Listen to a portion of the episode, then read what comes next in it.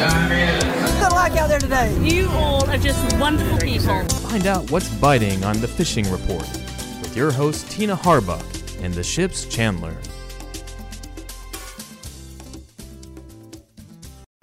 Howdy, howdy. It's Tina Harbuck at the Destin Log. We got Pete Wright from the ship's Chandler on the phone with us this morning, and we're going to talk a little bit about fishing. What you hearing out there, Pete?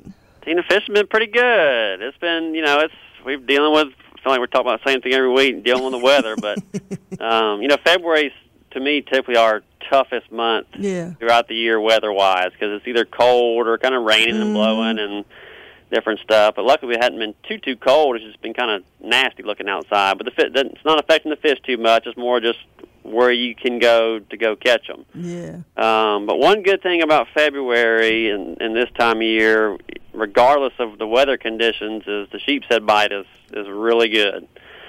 And You, You know, got a you got a tournament coming up here pretty soon, don't you? yeah, Destin Sheepshead Shootout, March second, Saturday. It's a big, big deal. Okay. What what what do people have to do to uh to sign up for that thing? Well, you can go on our website, theshipschandler.com, and download the download the form, or you can swing by here and sign up.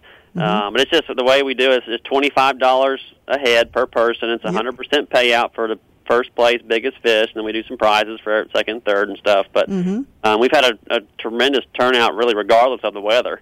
Um, the last few, you know, four or five years, Yeah. and um, you know, last year we had, I think, uh, over a hundred people um, in the tournament. And people are fishing off the pier, off docks, off kayaks, off boats. You know, Mhm. you, you can fish anywhere you want to fish.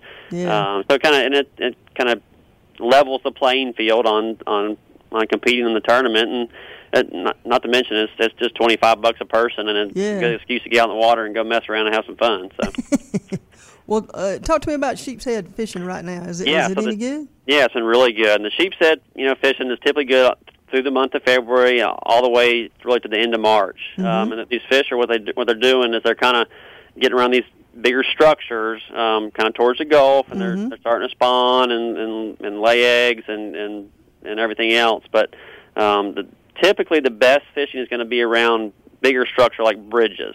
Um, th- those tend to congregate more around those, and and you can fish you know here locally, you know Mid Bay Bridge and 331 and Brooks Bridge, um, but the best fishing seem you know tends to be right around Destin Bridge and, and the jetties out here in, in East Pass. Yeah. Um, and and you know, with, as far as you know, fishing around that area, you know, you're usually dealing with some current. So, um, you know, you try to, if you can, anyways, time it to where that tide's starting to switch around, where it's not ripping through there so hard.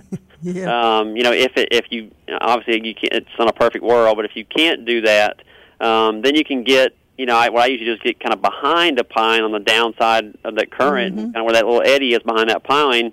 That way, you can, um, you know, stay right there, and, and you can either anchor up or use an i-Pilot um, and, and fish where there's not so much current ripping through there. Just and the biggest reason because I mean you can catch them when that current's ripping, but the the biggest issue is a sheepshead's a pretty finicky bite That's what I was um, fixing to say. Yeah. and they're and they're tough to feel. You know, feel when you're bite. You know, feel that bite. So typically, if you if you think you have a bite, you better go ahead and try them out because a lot of times it's too late. It's too late. Um, and we're using drop shots. Um, you know, a rig or, or Carolina style rig, and, and, and to me, live shrimp is the best. But you can catch them on oysters. You can catch them on fiddler crabs. Dead shrimp work pretty good too.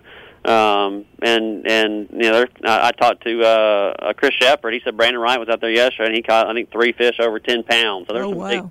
An average was you know four to five pounds. So that's there's some there's some good so fish. They're so good it's going to take a big one to win it this year, then, huh? It very well could be. That's exactly right. but if it's blowing 20 knots out of south or out of the north or raining or what it Mm-hmm. cold or hot, the sheepshead don't care. So um, you can slip out there easily, easy enough. Just go mess around and do that and, and have some fun. Yeah.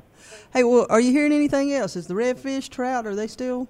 Yeah, redfish and trout's been real Still good. around? Um, yeah, you know, of course, these fish. What these fish are doing is, you know, at least the trout and redfish are depending on the weather condition. When it's cold, they'll move up these creek mouths and up in the river mouths Mm-hmm. or back of bayous, and then as it warms up, the water temperature warms up, they'll move back out. Mm-hmm. Um, so if it's a 70 degree day, six, you know, upper 60s, something like that, you can fish the outer edges of the bayous and, and creek mouths, and Mm-hmm. and even on the grass flats a little bit.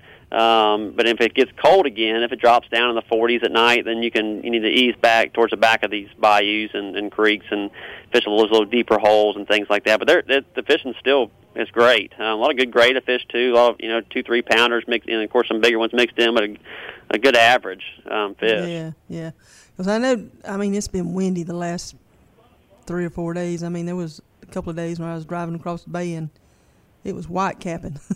I know that's know, freaking nasty, and fog and everything else. But you just gotta just kind of kind of watch it, and and if it's if it's rough, then you know you can launch on the north side of the bay or launch on the south side of the bay, and there's there's always somewhere to fish. So we're, Mm-hmm. Yeah. we're kind of lucky as far as that goes around here. Um, but the, you know, the fishing out front's been good good too in the Gulf, and all these, Yeah. these fish really haven't left these inshore wrecks this winter because that water temperature just didn't quite get cold enough. So all these public stuff inshore um, are holding you know tons of triggerfish and red snapper and a few gag groupers and Mm-hmm. um, guys are catching these bigger redfish and a few sheepshead mixed in on them and um, so if it you know if the Gulf calms down just enough it's great to slip out there and and uh, just kind of chum these fish up and light tackle fish them and have some fun you know you're going to have to release most everything but at least have some fun you know pulling your pulling That's the right. line and go mess Pulling around the line is, is, is, is the fun part to me.